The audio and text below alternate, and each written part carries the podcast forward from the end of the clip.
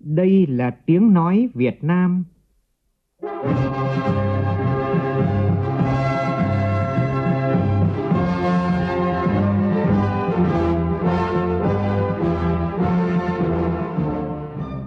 là tiếng nói Việt Nam, phát thanh từ Hà Nội, thủ đô nước Cộng hòa xã hội chủ nghĩa Việt Nam.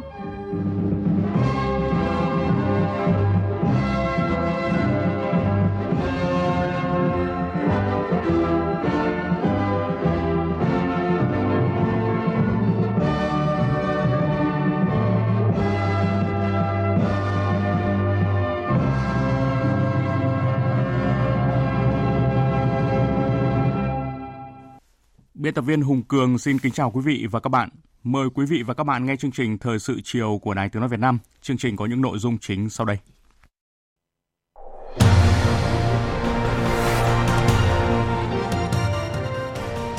Họp chính phủ thường kỳ tháng 1, Thủ tướng Nguyễn Xuân Phúc yêu cầu thực hiện cùng lúc 3 nhiệm vụ: phòng chống dịch bệnh COVID-19,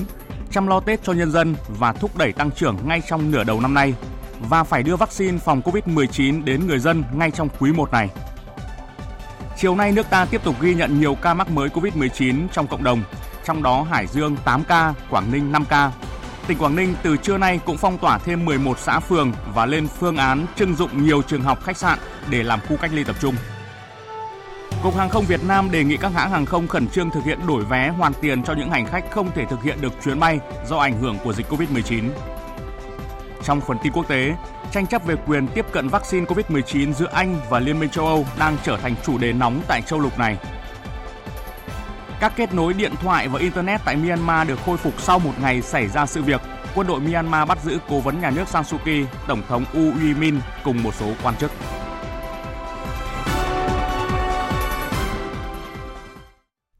Bây giờ là nội dung chi tiết. Thưa quý vị và các bạn, sáng nay tại trụ sở Chính phủ, Thủ tướng Nguyễn Xuân Phúc chủ trì phiên họp Chính phủ thường kỳ tháng 1. Tại phiên họp, Thủ tướng yêu cầu các bộ ngành địa phương thực hiện cùng lúc 3 nhiệm vụ: phòng chống dịch bệnh COVID-19, chăm lo Tết cho nhân dân và thúc đẩy tăng trưởng ngay trong nửa đầu năm nay. Thủ tướng cũng yêu cầu các cơ quan chức năng khẩn trương thực hiện các biện pháp để ngay trong quý 1 này có vaccine phòng COVID-19. Phóng viên Vũ Dũng phản ánh. Báo cáo về tình hình dịch bệnh, Bộ trưởng Bộ Y tế Nguyễn Thanh Long cho biết dịch bệnh lần này lây lan rất nhanh, do đó phải có những biện pháp mạnh mẽ hơn. Lần này là cái lây nhiễm của cái virus này là chủ yếu là qua không khí, chứ không phải là tiếp xúc như trước đây. Cho nên ý, là chúng tôi đề nghị Thủ tướng Chính phủ ra lệnh là đeo khẩu trang toàn bộ và bắt buộc đối với tất cả những cái trường hợp người dân ra khỏi nhà. Chúng ta không thể nào mà chúng ta khuyến khích nữa mà là bắt buộc và nếu không có thì sẽ xử lý theo vi phạm cái vi phạm hành chính bởi vì qua vừa rồi chúng tôi nhận thấy rằng là cái lây nhiễm rất rất là nhanh như vậy cho nên chúng tôi đề nghị cái gì thứ hai như vậy vấn đề thứ ba là chúng tôi kiến nghị là sẽ hạn chế tập trung đông người đặc biệt là các sự kiện tập trung trong một cái không gian kín. Thực tế tại cái vụ dịch của chính ninh hải dương đã cho thấy rằng là cái lây nhiễm trong không gian kín từ đám cưới thế rồi là cái việc mà lây nhiễm trên xe là hầu hết ví dụ như một xe có 11 người thì 10 người bị nên là hạn chế tụ tập những cái sự kiện đông người trong các không gian kín. Đối với vấn đề chuẩn bị hàng hóa, bình ổn thị trường dịp Tết Nguyên đán, Bộ trưởng Bộ Công Thương Trần Tuấn Anh cho biết, Bộ đã làm việc với Bộ Nông nghiệp và Phát triển Nông thôn để đảm bảo cung ứng nông sản, thực phẩm, đẩy mạnh công tác quản lý thị trường để không xảy ra khan hiếm giả tạo trong bối cảnh dịch bệnh. Các địa phương như Quảng Ninh, Hải Dương, trung tâm lớn, hàng hóa rất dồi dào, đều tăng từ 15 đến 30% so với trước đây. Về thưởng Tết, trên cơ sở báo cáo của các doanh nghiệp, Bộ trưởng Bộ Lao động Thương binh và Xã hội Đào Ngọc Dung cho biết mức thưởng bình quân là 6,36 triệu đồng một người, bằng 95% so với Tết năm ngoái. Đây là cố gắng rất lớn của doanh nghiệp trong bối cảnh khó khăn của COVID-19. Bộ trưởng cũng dự báo tình hình thiếu hụt lao động sau Tết Nguyên đán sẽ bớt căng thẳng do nhiều công nhân lao động không về quê ăn Tết. Phát biểu kết luận phiên họp, Thủ tướng Nguyễn Xuân Phúc chúc mừng các thành viên chính phủ đã được bầu vào Ban chấp hành Trung ương tại Đại hội Đảng toàn quốc lần thứ 13 và cho biết chính phủ đã có nhiều đóng góp vào các văn kiện của đại hội. Sau Đại hội Đảng toàn quốc lần thứ 13, Thủ tướng yêu cầu các bộ ngành đơn vị quán triệt nghị quyết đại hội đến các tổ chức đảng và đảng viên. Các bộ ngành cần căn cứ vào nghị quyết đại hội để sớm xây dựng chương trình hành động triển khai nghị quyết, hoàn thiện trình Quốc hội phê duyệt kế hoạch phát triển kinh tế xã hội năm năm tới. Tôi lưu ý các đồng chí là trong bối cảnh tình hình mới, chúng ta cần có được tinh thần đổi mới tư duy phát triển, cách nghĩ, cách làm không ngừng đổi mới sáng tạo để đưa đất nước vững bước đi lên sẽ việc thực hóa các mục tiêu phát của đội đề ra đổi mới sáng tạo là một đề rất lớn mà mọi cấp mọi ngành phải tiếp tục quán triệt trong thực hiện những chủ trương biện pháp ngay trong quý một này.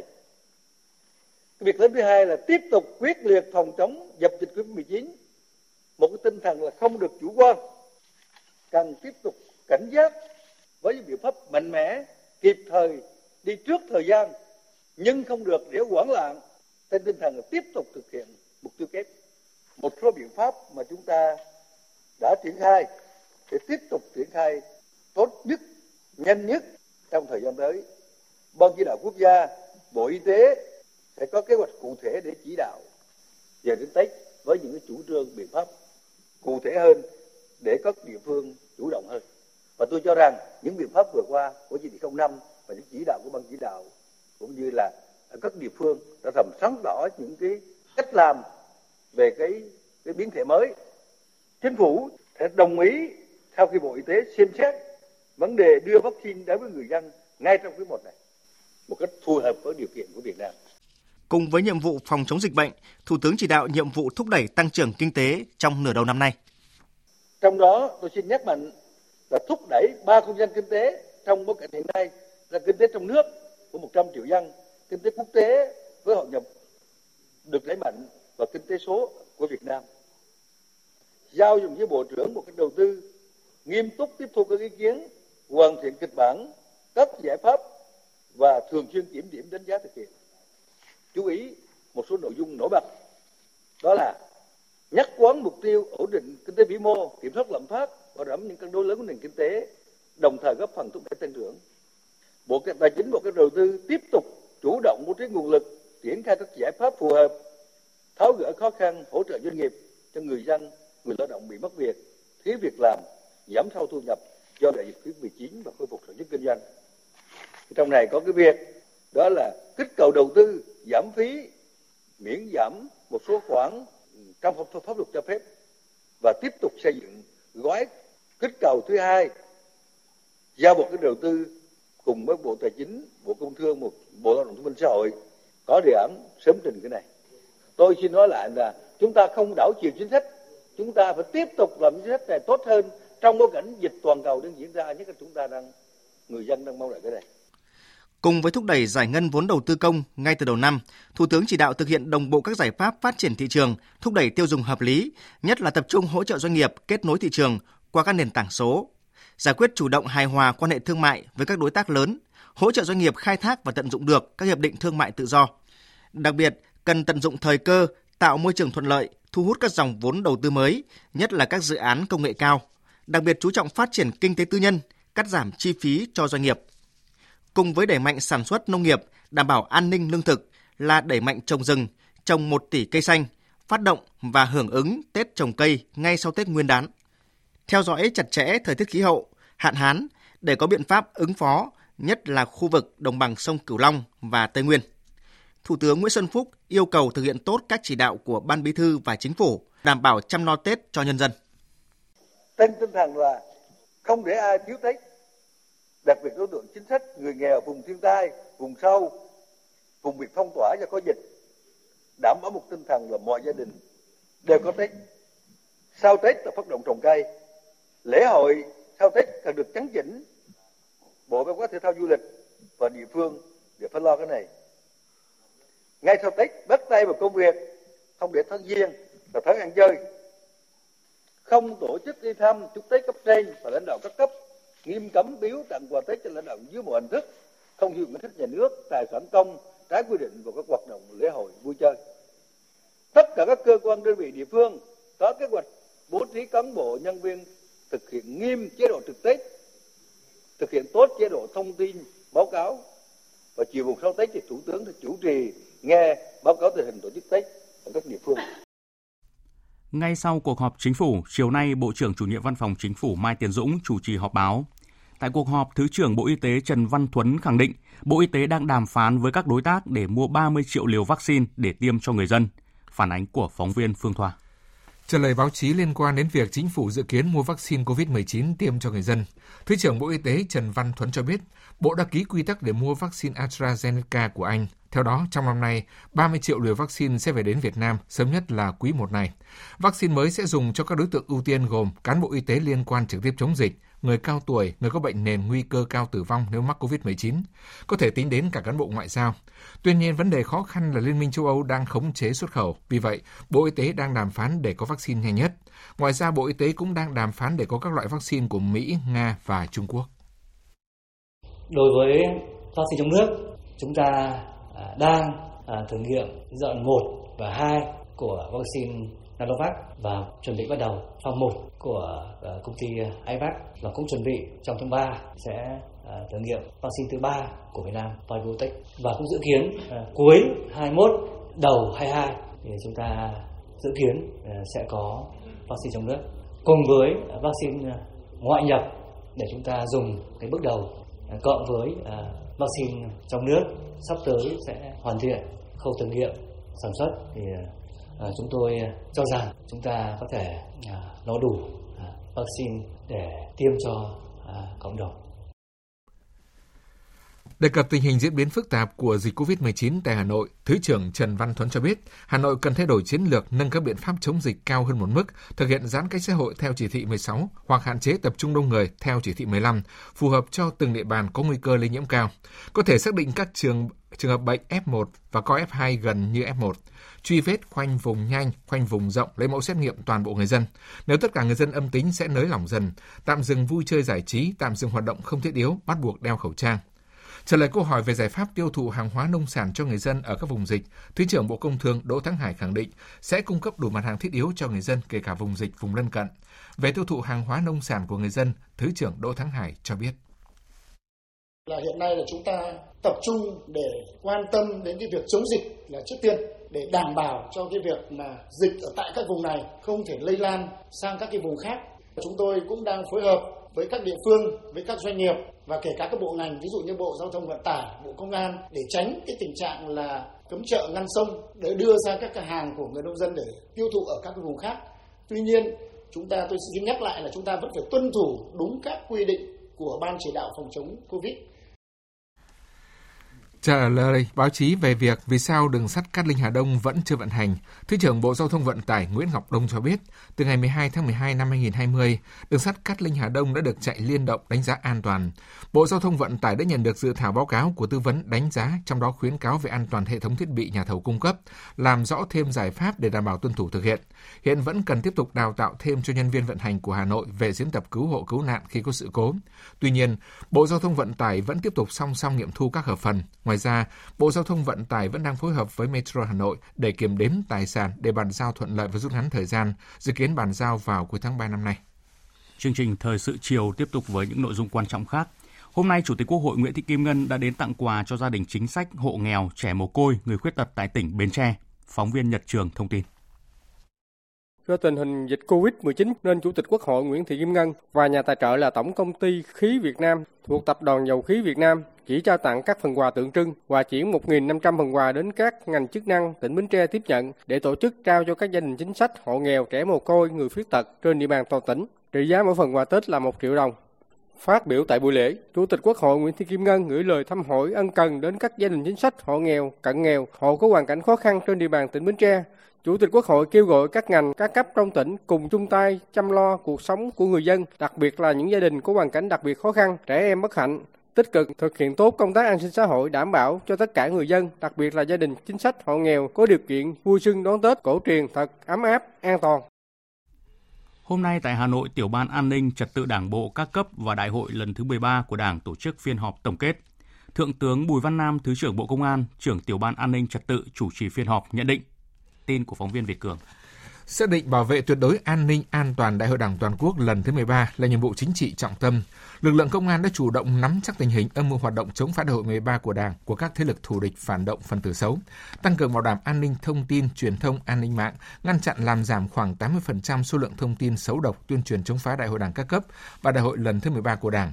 trong suốt quá trình tổ chức Đại hội Đảng bộ các cấp và Đại hội lần thứ 13 của Đảng, lực lượng công an đã liên tục mở các cao điểm tấn công chấn áp tội phạm, ngăn chặn việc đưa người Việt Nam xuất nhập cảnh trái phép, người nước ngoài nhập cảnh trái phép, đẩy lùi các nguy cơ khủng bố phá hoại làm trong sạch địa bàn, góp phần tích cực phòng chống dịch bệnh COVID-19 phục vụ tổ chức đại hội.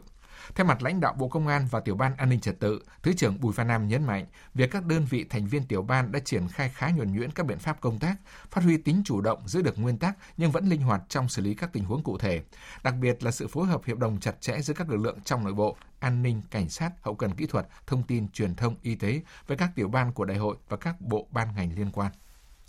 Chào mừng thành công của Đại hội đại biểu toàn quốc lần thứ 13 của Đảng, tối nay tại sân vận động quốc gia Mỹ Đình, Hà Nội, Ban tuyên giáo Trung ương, Bộ Văn hóa Thể thao và Du lịch và Ủy ban nhân dân thành phố Hà Nội phối hợp tổ chức chương trình nghệ thuật với chủ đề Khát vọng tỏa sáng.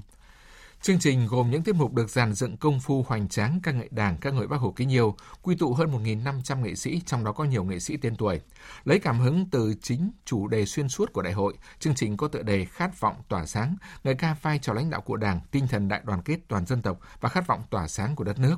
Phần biểu diễn nghệ thuật bao gồm 3 chương với ý tưởng chủ đạo về khát vọng dân tộc và thịnh vượng, dưới cờ Đảng quang vinh, những mùa xuân dân Đảng và thanh thang trên đường mới. Đài tiếng nói Việt Nam sẽ tường thuật trực tiếp chương trình nghệ thuật chào mừng thành công Đại hội Đảng toàn quốc lần thứ 13 của Đảng từ 19 giờ 50 phút tối nay trên kênh Thể sự VV1. Mời quý vị và các bạn chú ý đón nghe.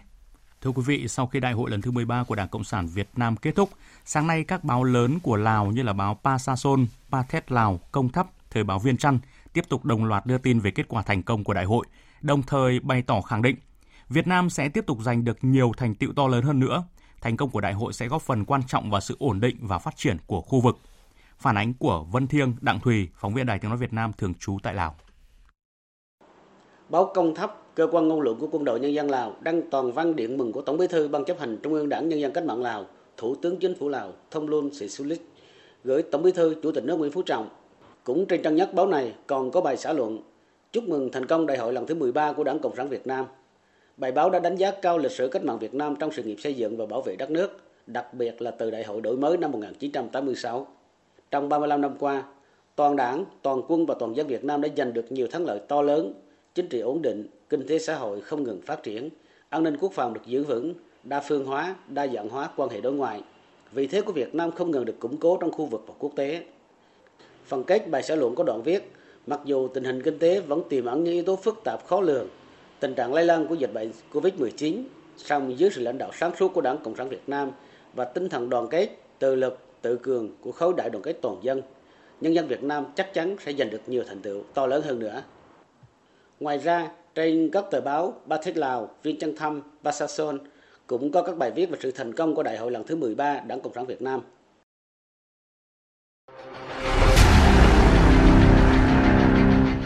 Đẩy lùi COVID-19 bảo vệ mình là bảo vệ cộng đồng.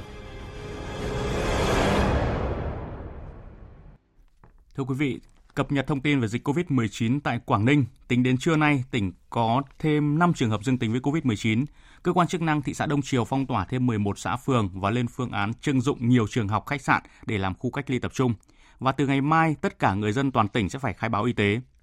Trong chuyến thị sát thực tế tại thị xã Đông Triều ngày hôm nay, Bí thư tỉnh ủy Quảng Ninh Nguyễn Xuân Ký đã trực tiếp vào tâm dịch xã Bình Dương và chứng kiến nhiều người dân vẫn mở cửa hàng quán, không đeo khẩu trang, đi lại tự do.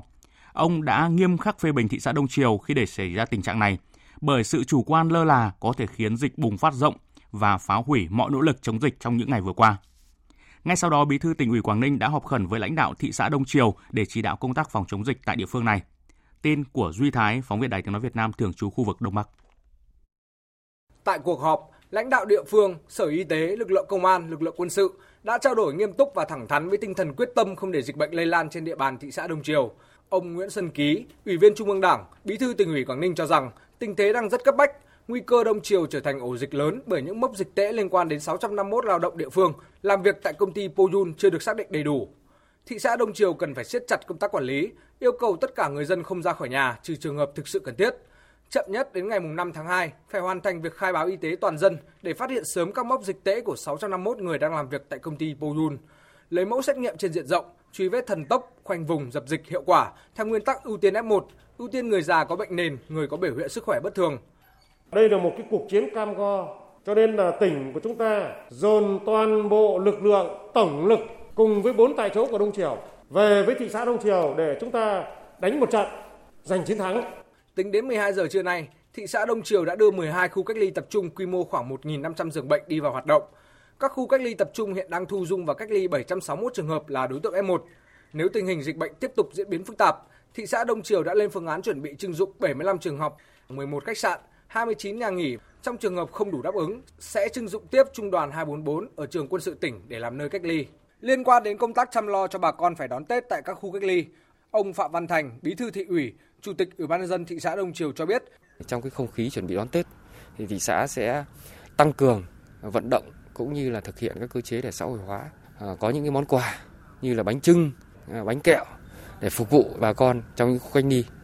Và tôi tin rằng là sẽ đảm bảo được cái điều kiện tốt nhất phục vụ nhân dân trong cái đón Tết năm nay.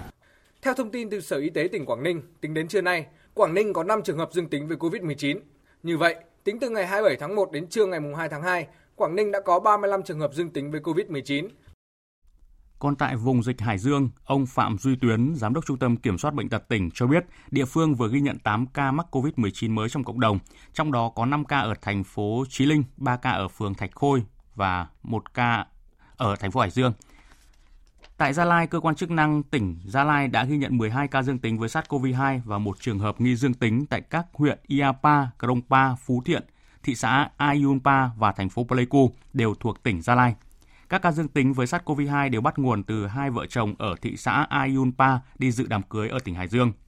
Và cũng trong sáng nay, Ủy ban Nhân dân tỉnh có công văn hỏa tốc gửi Bộ Tư lệnh Quân khu 5 về việc đề nghị hỗ trợ lực lượng, phương tiện phun thuốc khử khuẩn phòng chống dịch COVID-19 trên địa bàn huyện Phú Thiện và huyện Krongpa. Liên quan đến tình hình phòng chống dịch COVID-19 trên địa bàn Hà Nội, ông Khổng Minh Tuấn, Phó Giám đốc Trung tâm Kiểm soát Bệnh tật Hà Nội cho biết, trong thời gian 4 ngày, thành phố Hà Nội đã huy động tổng lực để điều tra, xác minh, lấy mẫu và xét nghiệm gần 16.000 người đi đến về từ các vùng có dịch COVID-19 của tỉnh Hải Dương và Quảng Ninh, kịp thời ngăn chặn và khống chế không để dịch lan rộng. Tính đến nay trong làn sóng mới lây nhiễm COVID-19, Hà Nội ghi nhận tổng số 20 bệnh nhân, nguy cơ lan rộng của dịch bệnh cơ bản được khống chế.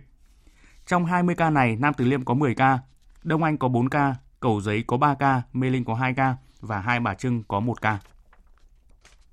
Thưa quý vị, kể từ khi đất nước ta xuất hiện ca bệnh trong cộng đồng, Ban chỉ đạo quốc gia phòng chống dịch bệnh đã đặt ra mốc 10 ngày nhằm thần tốc khoanh vùng, truy vết, xét nghiệm, ngăn chặn virus SARS-CoV-2 để nhân dân đón Tết an toàn. Đến hôm nay chúng ta còn 4 ngày để tiến tới mục tiêu kiểm soát cơ bản dịch bệnh. Trước tốc độ lây lan rất nhanh của chủng mới SARS-CoV-2, liệu mốc 10 ngày có khả thi hay không? Giải pháp nào đang được đưa ra để ngăn chặn chủng mới?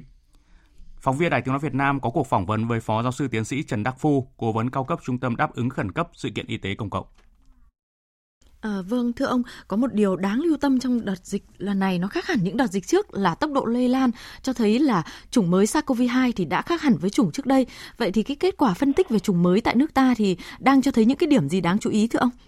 À, các bạn biết thì uh, vừa qua viện vệ sinh y tế đã phân lập các cái chủng ở sân bay Vân Đồn là chủng ở và chủng ở nhà máy Poyen của Chí Linh Hải Dương thì đấy là một cái chủng SARS-CoV-2 nó biến thể và giống cái biến thể của Anh và ở hiện nay nó lan ra khoảng trên 70 nước. Thế và cái đặc tính của cái chủng này là nó lây lan rất nhanh, rất mạnh. Thế và trong ờ, ngày hôm nay tôi cũng nhận được của tổ thế giới là cái chủng này nó cũng gây ra cái việc mà tăng cái tử vong của ờ, người bệnh. Thì đấy là những cái mà à, chúng ta cũng cần phải cảnh giác với cái chủng mới này. Thực tế tại Hải Dương thì cho thấy là lây nhiễm trong không gian kín từ đám cưới hay trên xe ô tô là rất lớn. 11 người trên xe thì đã 10 người nhiễm, cho thấy là cái mức độ và cái việc lây qua không khí thì nó đã lan nhanh như thế nào và khuyến nghị những cái biện pháp như là bắt buộc và xử phạt hành chính nếu không đeo khẩu trang và hạn chế tập trung đông người, nhất là tập trung trong không gian kín. Bộ Y tế đã khuyến cáo Hà Nội phải thay đổi chiến thuật chống COVID-19 và nâng mức đáp ứng dịch lên cao hơn một cấp so với đợt dịch trước đây. Theo ông thì việc thay đổi chiến thuật và đáp ứng dịch cao hơn một cấp thì là như thế nào? Ông có thể phân tích rõ hơn để cho người dân được biết ạ? Tôi phải nói rằng vừa qua cũng như Phó Thủ tướng đã nói, Hà Nội vừa qua người ta làm rất là quyết liệt và rất bài bản. Căn cứ vào cái điều tra dịch tễ để mà người ta phong tỏa. Người ta phong tỏa nó ờ, đúng, không phải là phong tỏa giãn cách một cách nó Ờ, rộng quá mà lại ảnh hưởng tới ờ, xã hội. Mà trong khi nhiều nơi hiện nay mà cứ áp dụng một cách phong tỏa nó rộng trong khi đó lại không thực hiện được chặt chẽ quản lý ca bệnh. Tôi lấy ví dụ như là trong một chung cư chẳng hạn mà nếu như mà nó ờ, cái trường hợp dương tính nó chỉ ở một một một một cái lối cầu thang thì chúng ta và một tầng thì chúng ta chỉ phong tỏa theo một cái cầu thang chứ tránh hiện tượng là chúng ta lại phong tỏa cả cái phường đó. Còn ý, vấn đề nâng lên một cấp ở đây ý, là chúng tôi nghĩ rằng nâng lên một cấp là vấn đề nâng lên cấp phòng bệnh như là vấn đề đeo khẩu trang vấn đề không tụ tập đông người. Ví dụ như đặc biệt tết này là lễ hội à, vấn đề à, à, liên hoan tất niên thì những cái đó ta không không nên. À, có thể thấy là nước ta đang triển khai các giải pháp tổng thể nhất nhằm ngăn chặn đà lây lan của dịch bệnh trong 10 ngày như ban chỉ đạo đã cam kết với nhân dân. Và chúng ta thì còn 4 ngày nữa để thực hiện cột mốc này. Vậy thì ông con số 4 ngày nữa thì liệu ông có tin tưởng vào cái khả năng ngăn chặn kiểm soát dịch bệnh đợt này không ạ? tôi nghĩ rằng là bốn ngày nữa thì chúng ta kiểm soát được bởi vì bây giờ là các cái ổ dịch nó thứ nhất là chúng ta biết hết những cái ổ dịch nó liên quan tới cái hải dương và liên quan tới quảng ninh cái thứ hai là các bạn biết là ngày hôm nay thì các cái ca bệnh đã giảm đi. Thế nhưng mà tôi nói là kiểm soát thôi bởi vì là nó sẽ còn những cái trường hợp mà nó rải rác. Ờ, nó đã nhiễm rồi xét nghiệm thì nó lại ờ, ra. Thế rồi ờ, những cái trường hợp mà f một f hai nó còn có thể là còn xảy ra những cái một vài ca bệnh. Nhưng mà chúng ta đã kiểm soát được dịch thì đó là cái chắc chắn. Xin trân trọng cảm ơn Phó Giáo sư Tiến sĩ Trần Đắc Phu, Quý vị và các bạn vừa nghe phóng viên Đài Tiếng Nói Việt Nam phỏng vấn Phó Giáo sư Tiến sĩ Trần Đắc Phu, Cố vấn cao cấp Trung tâm Đáp ứng Khẩn cấp Sự kiện Y tế Công cộng về khả năng dập dịch COVID-19 và theo ông Trần Đắc Phu thì khả năng dập dịch là chắc chắn. Thưa quý vị, những ngày này cùng với lực lượng chức năng, y bác sĩ, công tác ngăn chặn kiểm soát quyết liệt dịch bệnh COVID-19 tại các điểm nóng tâm dịch như là Hải Dương, Quảng Ninh đang có sự góp sức của nhiều tình nguyện viên là sinh viên, đoàn viên thanh niên, hội viên phụ nữ với nhiều công việc ứng trực trong ngày đêm. Ghi nhận của Trường Giang, phóng viên Đài Tiếng nói Việt Nam khu vực Đông Bắc. Mỗi ngày 2 ca, đoàn viên thanh niên phường Hồng Hà, thành phố Hạ Long, tỉnh Quảng Ninh ứng trực tại năm chốt kiểm soát quanh khu vực phong tỏa là nơi cư trú của bệnh nhân 1553 liên quan đến ổ dịch tại sân bay Vân Đồn. Tại đây, các bạn sẽ tiếp nhận yêu cầu của người dân đang tự cách ly bên trong qua tin nhắn, nhanh chóng đi mua sắm hàng hóa nhu yếu phẩm và giao ngay tại chốt, đồng thời phun khử khuẩn sau khi trao đổi, đảm bảo yêu cầu phòng dịch. Bạn Phạm Thị Kim Anh, một tình nguyện viên cho biết, Ờ, là một đoàn viên thanh niên cùng với sức trẻ, em mong muốn là đóng góp một phần nào để ờ, giúp cho hỗ trợ cho người dân tại khu cách ly có thể uh, sinh hoạt một cách thoải mái và không không có cái gì khó khăn. Mong là có thể cùng với cả các lực lượng khác hỗ trợ cho người dân hoàn thành những cái ngày cách ly để sớm được ăn Tết. Không chỉ giúp mua sắm cho nhiều khu dân cư đang phong tỏa với hàng nghìn trường hợp F2, F3, F4 đang cách ly tại nhà, hàng trăm đoàn viên, thanh niên, sinh viên tại thành phố Hạ Long đã và đang tham gia hỗ trợ các chốt chặn tại các cửa ngõ giao thông, thường trực giúp ban quản lý chợ đo thân nhiệt, khai báo y tế cho người dân ra vào. Đội ngũ khác tham gia tuyên truyền lưu động, hướng dẫn cài đặt ứng dụng Bluezone tại chỗ, nâng cao ý thức cho cộng đồng. Tại điểm nóng thành phố Chí Linh, tỉnh Hải Dương, hàng trăm đoàn viên, thanh niên, sinh viên các trường đại học, cao đẳng trên địa bàn đã có mặt tại các chốt chống dịch ngay từ ngày đầu bùng phát. Trong số này, có nhiều sinh viên quê ở các tỉnh thành khác, sẵn sàng ăn Tết xa nhà để đóng góp công sức vào ngăn chặn dịch bệnh. Thành đoàn Chí Linh cũng đã huy động được hơn 500 đoàn viên tình nguyện, trong đó có cả các sinh viên ngành y phục vụ công tác y tế, hậu cần tại các khu cách ly. Chị Trần Thị Thủy, Chủ tịch Hội Liên hiệp Phụ nữ phường Sao Đỏ, thành phố Chí Linh chia sẻ, bếp ăn dã chiến của các chị luôn đỏ lửa, mỗi ngày cung cấp hơn 200 suất ăn miễn phí cho đội ngũ phòng chống dịch của phường và thành phố. Để mà chuẩn bị cho cái ngày hôm sau thì chiều hôm trước là chúng tôi đã phải lên cái thực đơn. Ngày mai chúng tôi chuẩn bị ăn những thứ gì, món gì cho các anh em đảm bảo cái uh, sức khỏe. Ngày thường cũng như là ngày Tết, các anh các chị vẫn cứ ra đây để tập trung để làm cái công tác hậu cần tốt nhất tất cả các chị em đều đồng lòng đều nhất trí là sẽ uh, làm công tác hậu cần đến khi nào hết dịch thì thôi và rất là vui vẻ uh, góp một phần nhỏ bé của mình cùng với cả nước cùng với trí Linh đẩy lùi dịch bệnh Covid. Trong những ngày đầu tiên nghỉ học để phòng chống COVID-19, các trường học tại thành phố Hà Nội đã chuyển trạng thái dạy học sang online nhằm đảm bảo an toàn tuyệt đối cho cán bộ, giáo viên và học sinh. Do đã có kinh nghiệm từ đợt nghỉ học phòng chống dịch năm trước nên việc học online ở các trường hầu như không gặp khó khăn. Phóng viên Minh Hường thông tin. Các trường cho biết, dù thời gian học chỉ là một tuần trước khi nghỉ Tết, nhưng vẫn tổ chức các hình thức học trực tuyến kết hợp với giao bài tập về nhà để quá trình học của học sinh không bị gián đoạn và các em không bị quên kiến thức cơ bản. Tại trường trung học cơ sở Bế Văn Đàn, quận Đống Đa, bà Đào Thị Hồng Hạnh, hiệu trưởng nhà trường cho biết, Hiện nay thì nhà trường đã triển khai đối với khối lớp 9 là tất cả các bộ môn. Các con được các thầy cô giáo chuyển bài hướng dẫn và phiếu học tập trên fanpage và nhóm Zalo của phụ huynh của nhà trường. Sau khi các con đã nghiên cứu bài trong khoảng 2 ngày thì các thầy cô sẽ tổ chức cho các con học Zoom, học trực tuyến còn đối với học sinh của khối 6, 7, 8 thì chúng tôi hiện nay đang triển khai đối với ba bộ môn văn, toán và tiếng Anh. Một số trường ngoài công lập như tiểu học Lomonosov, trường liên cấp trung học cơ sở tiểu học Vietschool Pandora, trường trung học cơ sở trung học phổ thông Lương Thế Vinh với lợi thế cơ sở hạ tầng công nghệ đã được đầu tư từ năm học trước, đã tổ chức lớp học online ngay từ ngày nghỉ học đầu tiên. Ông Trần Quốc Bình, đại diện trường Trung học cơ sở Trung học phổ thông Lương Thế Vinh cho biết, các tiết học trực tuyến diễn ra khá sôi nổi do học sinh đã quen từ năm học trước. Khi Sở Giáo dục Đào tạo Hà Nội có công văn cho học sinh nghỉ học và học online thì nhà trường đã triển khai ngay lập tức cho học sinh học online với một cái trang web riêng và một cái chương trình đã được chuẩn bị à, khá là chú đáo và trong cái ngày học đầu tiên thì các em đã tham gia và các thầy cô giáo cũng đã giảng dạy và à, theo đánh giá của chúng tôi là đã đạt một cái hiệu quả và chất lượng à, khá là tốt. Khi học sinh phải nghỉ học để phòng chống dịch COVID-19, việc dạy và học trực tuyến được xem như là một trong những giải pháp duy trì hoạt động dạy và học khả thi để chương trình không bị gián đoạn, nên các phụ huynh đều phối hợp với nhà trường để hướng dẫn con học. Anh Nguyễn Quang Tuấn, phụ huynh học sinh trường trung học cơ sở Đống Đa cho biết vẫn duy trì được cái việc là các con dậy ờ, đúng giờ sẽ có thể muộn hơn một chút sau đó ăn sáng chưa học online các con hoàn toàn có thể mang sách vở cũ ra hoặc là à, làm những cái hoạt động gì khác nó có liên quan đến công việc học tập. Bao gồm các cái giải trí. Để được quan với cái nếp tránh cái việc gián đoạn cái thời gian học tập đi. Khi nào nhà trường học online thì sẽ kết nối lại cho các con học đầy đủ và đúng giờ. Trong những ngày tới, các trường cũng xây dựng kế hoạch tổ chức dạy và học sau kỳ nghỉ Tết, tức là từ ngày 17 tháng 2, theo hai phương án, gồm dạy và học trực tiếp và dạy học online để chủ động ứng phó trong trường hợp cần thiết. Cục Hàng không Việt Nam vừa có văn bản hỏa tốc gửi các hãng hàng không về việc giải quyết đối với những hành khách không thể thực hiện được chuyến bay do ảnh hưởng của dịch COVID-19.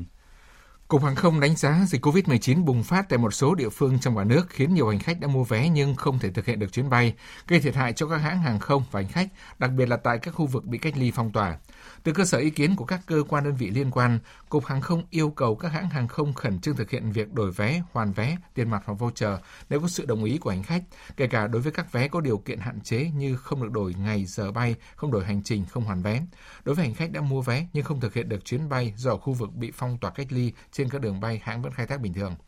Cục Hàng không cũng yêu cầu các hãng hàng không khẩn trương triển khai cụ thể về quy trình thủ tục đổi vé, hoàn vé nêu trên và kịp thời thông tin rộng rãi cho hành khách qua hệ thống tổng đài chăm sóc khách hàng, trang thông tin điện tử, văn phòng, đại lý bán vé của hãng.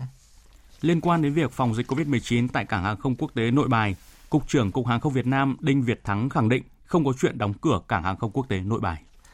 Đến thời điểm hiện tại, riêng sân bay Nội Bài có 16 trường hợp F1 liên quan đến hành khách là bệnh nhân F0 đi Nhật Bản qua sân bay Nội Bài và bệnh nhân là nhân viên an ninh hàng không tại sân bay Vân Đồn. Hàng trăm nhân viên đang là F2. Nếu có trường hợp bị nhiễm COVID-19 tại cảng hàng không quốc tế Nội Bài, nguy cơ đóng cửa sân bay rất có thể xảy ra. Do vậy, để đảm bảo cho lực lượng lao động phục vụ liên tục 24 trên 7 tại sân bay Nội Bài, cảng hàng không quốc tế Nội Bài đề nghị Bộ Y tế, Bộ Giao thông Vận tải, Ban chỉ đạo phòng chống dịch bệnh thành phố Hà Nội, Cục Hàng không Việt Nam, Trung tâm Kiểm soát bệnh tật Hà Nội chỉ đạo các cơ quan chức năng xét nghiệm cho lực lượng lao động trực tiếp phục vụ hành khách tại sân bay Nội Bài với khoảng 3.200 cán bộ nhân viên, bao gồm cả các cơ quan quản lý nhà nước tại sân bay Nội Bài.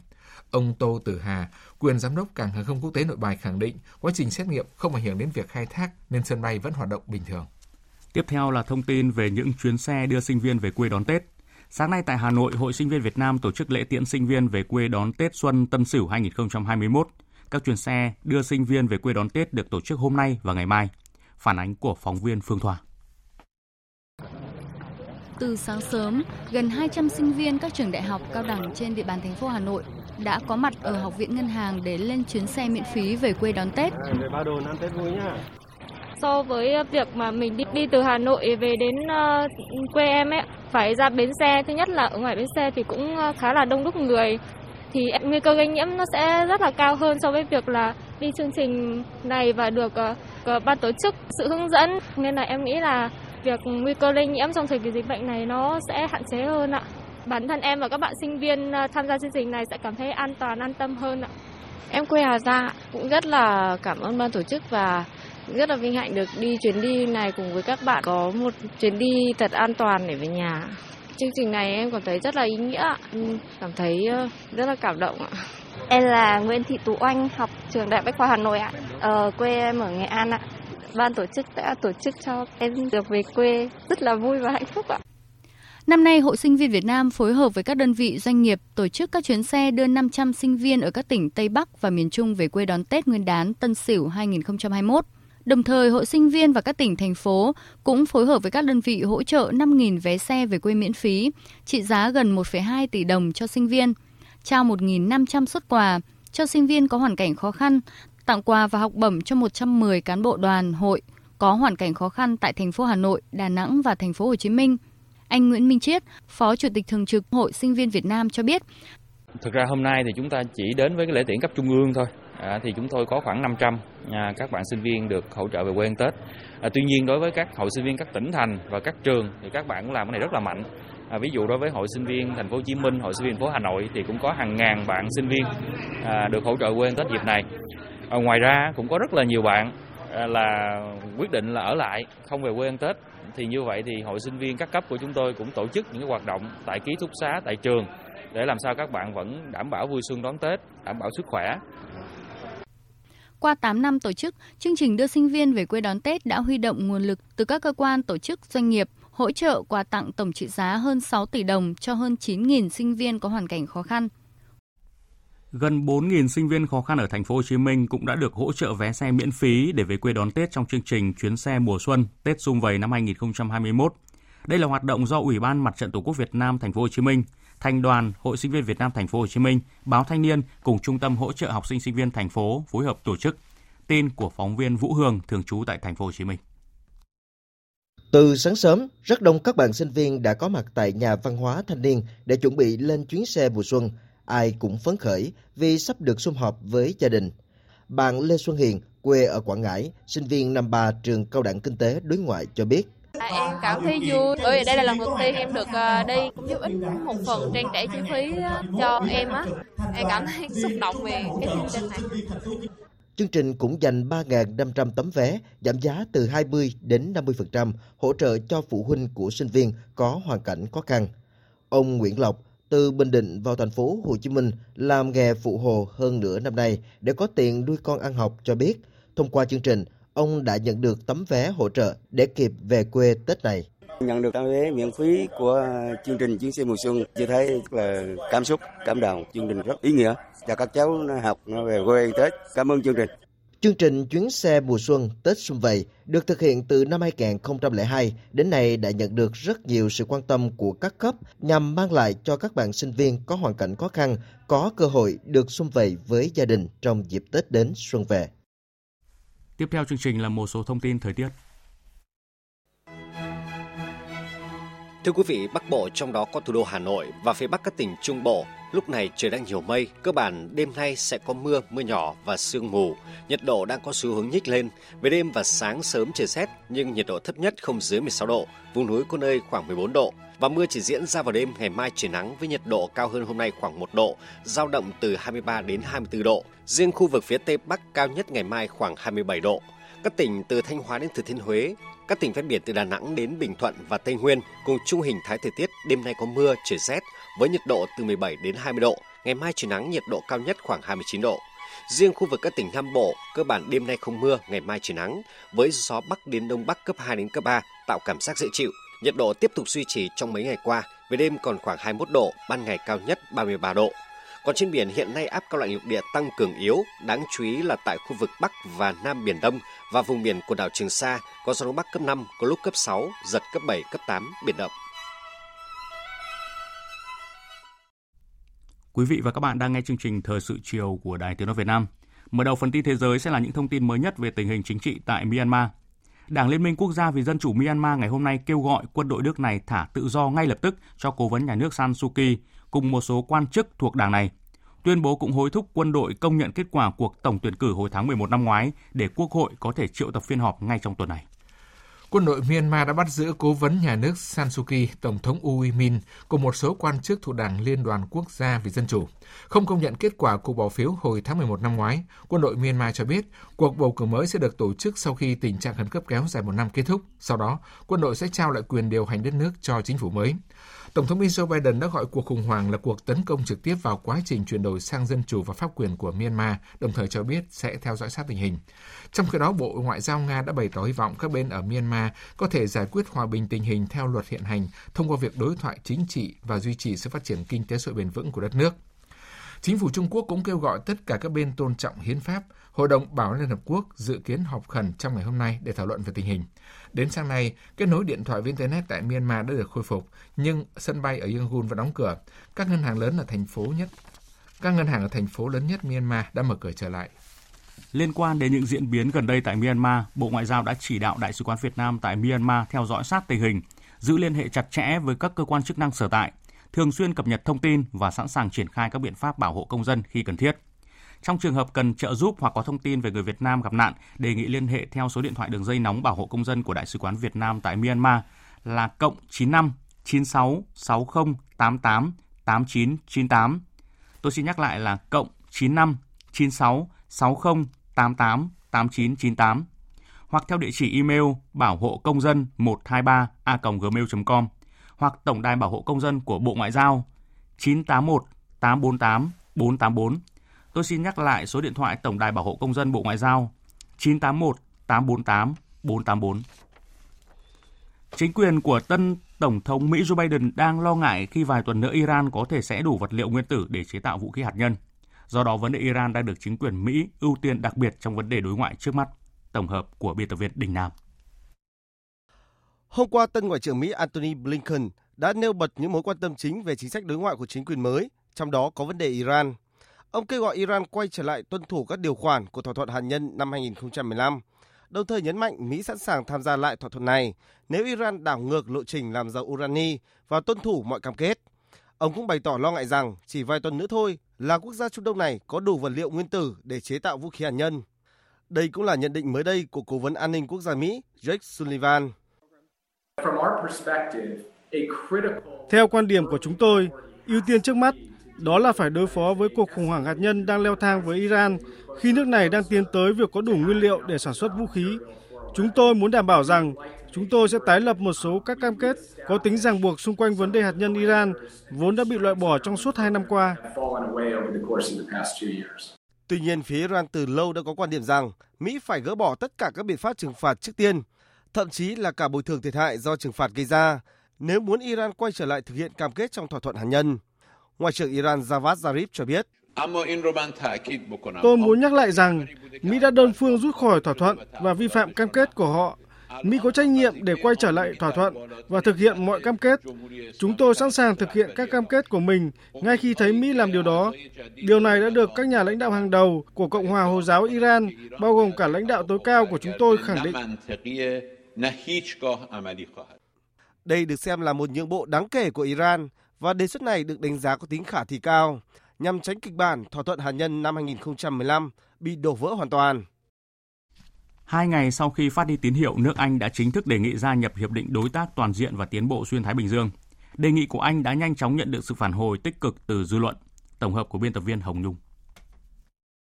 Đề nghị của Anh diễn ra vào thời điểm kỷ niệm một năm ngày nước này chính thức rời Liên minh châu Âu sau 47 năm gắn bó. Việc tham gia hiệp định đối tác toàn diện và tiến bộ xuyên Thái Bình Dương được cho sẽ mang lại việc làm, hỗ trợ xây dựng hệ thống thương mại toàn cầu và đưa nước Anh vào vị trí trung tâm của một số nền kinh tế đang tăng trưởng nhanh nhất thế giới. Phát biểu tại cuộc họp, Bộ trưởng Thương mại Quốc tế Anh Liz Truss nhấn mạnh. Đây là một cơ hội lớn đối với chúng tôi. Thật tuyệt vời. Không giống như Liên minh châu Âu, tham gia hiệp định CPTPP không có quá nhiều ràng buộc, không có việc kiểm soát biên giới, không phải chi quá nhiều ngân sách, trong khi tham gia hiệp định sẽ giúp mức thuế quan giảm mạnh và cơ hội kinh doanh cũng như việc làm cho nước Anh tăng cao.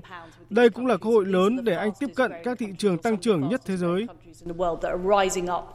Nhật Bản, nước chủ tịch hội đồng Hiệp định Đối tác Toàn diện và Tiến bộ Xuyên Thái Bình Dương năm 2021 và New Zealand chịu trách nhiệm tiếp nhận các yêu cầu gia nhập với tư cách là cơ quan lưu chiểu cho hiệp định thương mại này đã ngay lập tức hoan nghênh động thái của Anh. Xem đây là động lực mở rộng thương mại tự do dựa trên các quy định thương mại và đầu tư tiêu chuẩn cao. Trong một tuyên bố, Bộ trưởng Thương mại New Zealand Damien Okono nhấn mạnh. New Zealand coi mục tiêu CPTPP là duy trì và thúc đẩy hoạt động thương mại cởi mở dựa trên các quy tắc thị trường. Chúng tôi tin tưởng CPTPP có thể mang lại vai trò lãnh đạo trong khu vực của chúng ta và hơn thế nữa, hiệp định này còn thúc đẩy sự phục hồi kinh tế và thương mại thời hậu Covid. Việc Vương quốc Anh tham gia CPTPP càng cho thấy tầm quan trọng của hiệp định New Zealand sẽ luôn ủng hộ mở rộng thành viên CPTPP đối với các quốc gia sẵn sàng đáp ứng quy định của thỏa thuận. Do đó, chúng tôi nồng nhiệt chào đón Anh tham gia hiệp định này. Những ngày qua, tranh chấp về quyền tiếp cận vaccine COVID-19 giữa Anh và Liên minh châu Âu đã trở thành chủ đề nóng tại châu lục này. Nguyên nhân là do hãng dược phẩm AstraZeneca của Anh nhưng có các nhà máy ở châu Âu đã thông báo không thể đáp ứng giao vaccine kịp cho Liên minh châu Âu, trong khi vẫn cung cấp đủ cho nước Anh. Tình hình đại dịch ngày càng phức tạp cộng thêm sự cố mới này đã đẩy Liên minh châu Âu vào một cuộc tranh giành mới Anh với Anh và theo nhận định của các chuyên gia nếu không hợp tác thì sẽ chẳng có bên nào giành chiến thắng. Tình trạng thiếu hụt nguồn cung vaccine COVID-19 đã gây ra nhiều vấn đề ở Liên minh châu Âu sau khi hãng dược phẩm AstraZeneca thông báo không thể cung cấp đủ liều lượng đã thỏa thuận. Công ty này cho biết số lượng vaccine dự định bàn giao cho Liên minh châu Âu có thể thấp hơn do trục trặc trong dây chuyền sản xuất tại Bỉ, cụ thể là từ nay tới cuối tháng 3 tới. Như vậy, AstraZeneca chỉ có thể cung cấp cho Liên minh châu Âu 31 triệu liều thay vì 80 triệu liều như kế hoạch. Tuy nhiên, Liên minh châu Âu cho rằng không thể chấp nhận lý do này trong khi AstraZeneca vẫn đảm bảo nguồn cung vaccine cho Anh, đồng thời đề nghị AstraZeneca chuyển một phần trong số vaccine sản xuất tại Anh sang cho Liên minh châu Âu. Thời sự VOV, tin cậy, hấp dẫn. Mời quý vị và các bạn nghe tin chúng tôi vừa nhận được. Tổng Bí thư Thủ tướng Lào Thông Luân Sisulit đã có cuộc điện đàm với Tổng Bí thư Chủ tịch nước Nguyễn Phú Trọng. Thông tin như sau. Tại cuộc điện đàm, Tổng Bí thư Thủ tướng Thongloun Sisulit nhiệt liệt chúc mừng Đảng Cộng sản Việt Nam đã tổ chức rất thành công Đại hội đại biểu toàn quốc lần thứ 13. Chúc mừng đồng chí Nguyễn Phú Trọng được Trung ương Đảng tín nhiệm bầu lại làm Tổng Bí thư. Đánh giá cao vai trò công lao đóng góp và uy tín của Tổng Bí thư Chủ tịch nước Nguyễn Phú Trọng đối với sự nghiệp xây dựng và bảo vệ Tổ quốc Việt Nam, quan hệ đoàn kết đặc biệt Lào Việt Nam, bày tỏ tin tưởng dưới sự lãnh đạo của Đảng Cộng sản Việt Nam do Tổng Bí thư Chủ tịch nước Nguyễn Phú Trọng đứng đầu, nhân dân Việt Nam sẽ tiếp tục giành được nhiều thành tựu mới to lớn hơn nữa trong công cuộc đổi mới xây dựng và bảo vệ Tổ quốc, thực hiện thắng lợi nghị quyết Đại hội lần thứ 13, xây dựng nước Việt Nam trở thành một nước hùng cường và thịnh vượng vào giữa thế kỷ 21. Nhân dịp này, Tổng Bí thư Thủ tướng Lào Thonglin Surit Thongloun Sisoulith cũng đã gửi đến Tổng Bí thư Chủ tịch nước và Ban chấp hành Trung ương Đảng Cộng sản Việt Nam những lời chúc mừng tốt đẹp nhất nhân kỷ niệm 91 năm ngày thành lập Đảng, bày tỏ cảm ơn sâu sắc Đảng, Nhà nước và nhân dân Việt Nam đã dành cho Đảng, Nhà nước và nhân dân Lào sự ủng hộ giúp đỡ to lớn quý báu có hiệu quả từ trước đến nay. Tổng Bí thư Chủ tịch nước Nguyễn Phú Trọng chân thành cảm ơn Tổng Bí thư Thủ tướng Lào Thongloun Sisulit đã điện đàm chúc mừng thành công Đại hội đại biểu toàn quốc lần thứ 13, chúc mừng 91 năm ngày thành lập Đảng Cộng sản Việt Nam và chúc mừng cá nhân đồng chí được tín nhiệm bầu làm Tổng Bí thư Ban chấp hành Trung ương khóa 13. Cảm ơn Ban chấp hành Trung ương Đảng Nhân dân Cách mạng Lào và các ban của Đảng, các bộ ngành, mặt trận Lào xây dựng đất nước, đoàn thể chính trị của Lào đã gửi điện mừng đến các đối tác của Việt Nam, thể hiện sinh động mối quan hệ đoàn kết đặc biệt Việt Nam-Lào, góp phần vào thành công chung của Đại hội 13. Tổng Bí thư Chủ tịch nước đã thông báo những kết quả nổi bật của Đại hội 13, khẳng định đại hội đã thành công rất tốt đẹp, là dấu mốc rất quan trọng trong quá trình phát triển của Đảng và đất nước Việt Nam. Tổng Bí thư Chủ tịch nước Nguyễn Phú Trọng một lần nữa chúc mừng những thành tựu mà Lào giành được trong thời gian qua và tin tưởng dưới sự lãnh đạo sáng suốt của Đảng Nhân dân Cách mạng Lào do đồng chí Thongloun Sisulit làm Tổng Bí thư, nhân dân Lào sẽ tiếp tục giành được nhiều thành tựu mới to lớn hơn nữa trong công cuộc đổi mới, bảo vệ và xây dựng đất nước, thực hiện thắng lợi nghị quyết Đại hội 11 của Đảng, khẳng định Việt Nam ủng hộ mạnh mẽ và toàn diện đối với công cuộc đổi mới, bảo vệ và xây dựng đất nước Lào. Tổng Bí thư Chủ tịch nước Nguyễn Phú Trọng và Tổng Bí thư Thủ tướng Lào Thonglin Sisulit bày tỏ vui mừng về mối quan hệ đoàn kết đặc biệt Việt Nam Lào ngày càng phát triển sâu rộng, mang lại lợi ích thiết thực cho nhân dân hai nước. Hai nhà lãnh đạo nhấn mạnh năm 2021 là năm đầu tiên thực hiện nghị quyết đại hội toàn quốc của mỗi đảng. Hai bên cần quyết tâm chung sức, chung lòng, kề vai sát cánh, vượt qua những khó khăn thách thức, triển khai thực hiện tốt nghị quyết đại hội của mỗi đảng và phối hợp chặt chẽ triển khai thực hiện có hiệu quả thiết thực hơn nữa các thỏa thuận giữa lãnh đạo cấp cao hai đảng, hai nước khẳng định trong bất kỳ hoàn cảnh nào, hai bên cũng sẽ làm hết sức mình cùng nhau bảo vệ, giữ gìn, vun đắp quan hệ đoàn kết đặc biệt Việt Nam-Lào, ngày càng phát triển mãi mãi xanh tươi, đời đời bền vững và truyền tiếp cho các thế hệ mai sau. Tổng Bí thư Thủ tướng Lào Thonglun Sisulit trân trọng mời Tổng Bí thư Chủ tịch nước Nguyễn Phú Trọng sớm thu xếp thời gian sang thăm Lào và Tổng Bí thư Chủ tịch nước cũng trân trọng mời Tổng Bí thư Thủ tướng Lào Thonglun Sisulit sang thăm Việt Nam vào thời gian thích hợp. Thưa quý vị, trước khi chuyển sang trang tin thể thao, chúng tôi cập nhật thông tin về số ca mắc COVID-19 trong chiều nay. Thông tin do Ban chỉ đạo quốc gia phòng chống COVID-19 cung cấp. Chiều nay nước ta ghi nhận 31 ca mắc mới, trong đó có 30 ca trong cộng đồng, tại Hải Dương là 18 ca, Quảng Ninh là 8 ca, Gia Lai 3 ca và Hà Nội là 1 ca. Còn một ca nhập cảnh cách ly ngay tại thành phố Hà Nội. Tiếp theo chương trình như thường lệ là trang tin thể thao.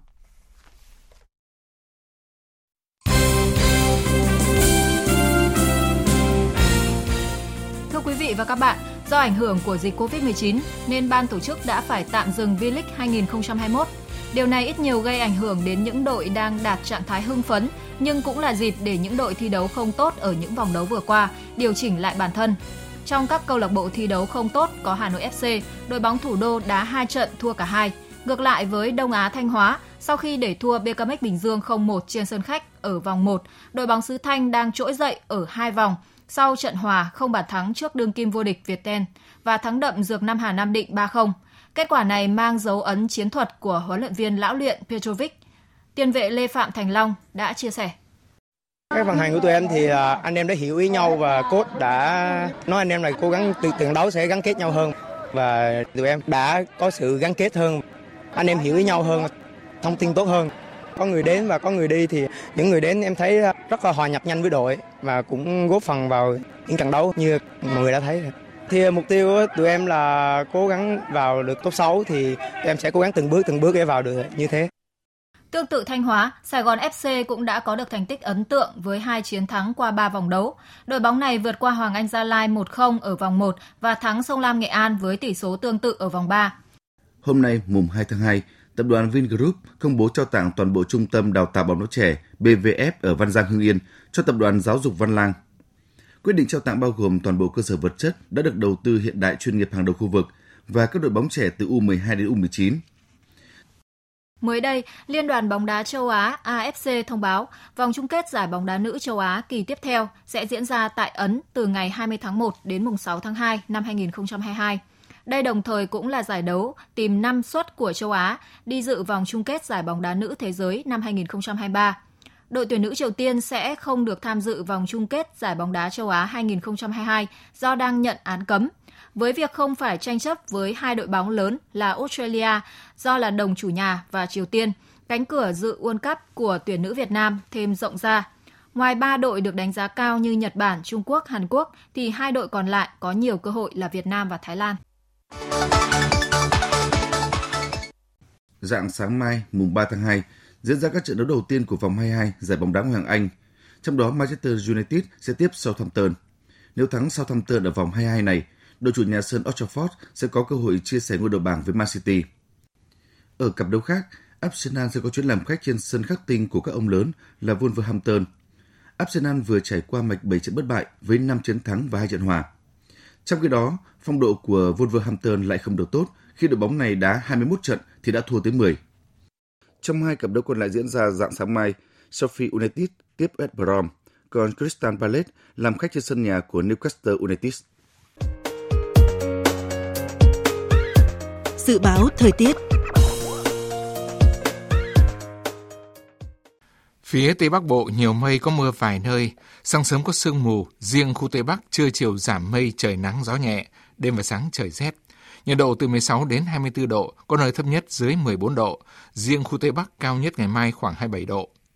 Phía Đông Bắc Bộ nhiều mây có mưa vài nơi, sáng sớm có sương mù, gió Đông Nam đến Đông cấp 2, cấp 3, đêm trời rét. Nhiệt độ từ 15 đến 24 độ, vùng núi có nơi dưới 14 độ. Các tỉnh từ Thanh Hóa đến Thừa Thiên Huế nhiều mây có mưa vài nơi, sáng có sương mù, riêng phía Nam có mưa rải rác, gió đông đến đông bắc cấp 2 cấp 3, đêm và sáng trời rét. Nhiệt độ từ 17 đến 26 độ. Các tỉnh ven biển từ Đà Nẵng đến Bình Thuận, phía Bắc nhiều mây có mưa, mưa rào rải rác, phía Nam có mây, đêm có mưa rào vài nơi, ngày nắng, gió Đông Bắc cấp 2, cấp 3, phía Bắc đêm và sáng trời lạnh, nhiệt độ từ 20 đến 29 độ. Khu vực Tây Nguyên, đêm có mưa rào vài nơi, ngày nắng, gió Bắc đến Đông Bắc cấp 2, cấp 3, đêm và sáng trời rét, nhiệt độ từ 16 đến 29 độ. Khu vực Nam Bộ, đêm không mưa, ngày nắng, gió Bắc đến Đông Bắc cấp 2, cấp 3, nhiệt độ từ 21 đến 33 độ. Khu vực Hà Nội nhiều mây có mưa vài nơi, sáng có sương mù, gió đông nam đến đông cấp 2, cấp 3, đêm và sáng trời rét, nhiệt độ từ 15 đến 24 độ. Dự báo thời tiết biển, Vịnh Bắc Bộ có mưa vài nơi, sáng và đêm có sương mù rải rác, tầm nhìn xa trên 10 km, giảm xuống dưới 1 km trong sương, gió đông đến đông bắc cấp 3, cấp 4. Vùng biển từ Quảng Trị đến Quảng Ngãi, vùng biển từ Bình Định đến Ninh Thuận có mưa rào rải rác ở ven bờ, tầm nhìn xa trên 10 km, giảm xuống 4 đến 10 km trong mưa, gió đông bắc cấp 4 cấp 5. Vùng biển từ Bình Thuận đến Cà Mau có mưa rào vài nơi, tầm nhìn xa trên 10 km, gió đông bắc cấp 5, giật cấp 6 cấp 7. Vùng biển từ Cà Mau đến Kiên Giang có mưa rào vài nơi, tầm nhìn xa trên 10 km, gió đông cấp 4. Khu vực Bắc Biển Đông có mưa vài nơi, tầm nhìn xa trên 10 km, gió Đông Bắc cấp 5, riêng vùng biển phía Đông có lúc cấp 6, giật cấp 7, cấp 8, biển động. Khu vực giữa Biển Đông, khu vực quần đảo Hoàng Sa thuộc thành phố Đà Nẵng có mưa rào và rông vài nơi, tầm nhìn xa trên 10 km, gió Đông Bắc cấp 5. Khu vực Nam Biển Đông, khu vực quần đảo Trường Sa thuộc tỉnh Khánh Hòa có mưa rào và rông vài nơi, tầm nhìn xa trên 10 km, gió Đông Bắc cấp 5, riêng phía Tây có gió giật cấp 6, cấp 7. Vịnh Thái Lan có mưa rào và rông vài nơi, tầm nhìn xa trên 10 km, gió nhẹ. Những thông tin thời tiết vừa rồi đã kết thúc chương trình thời sự chiều nay của Đài Tiếng nói Việt Nam. Chương trình do các biên tập viên Hùng Cường, Minh Châu, Thu Hòa biên soạn và thực hiện với sự tham gia của phát thanh viên Hùng Sơn, kỹ thuật viên Trần Tâm, chịu trách nhiệm nội dung Hoàng Trung Dũng.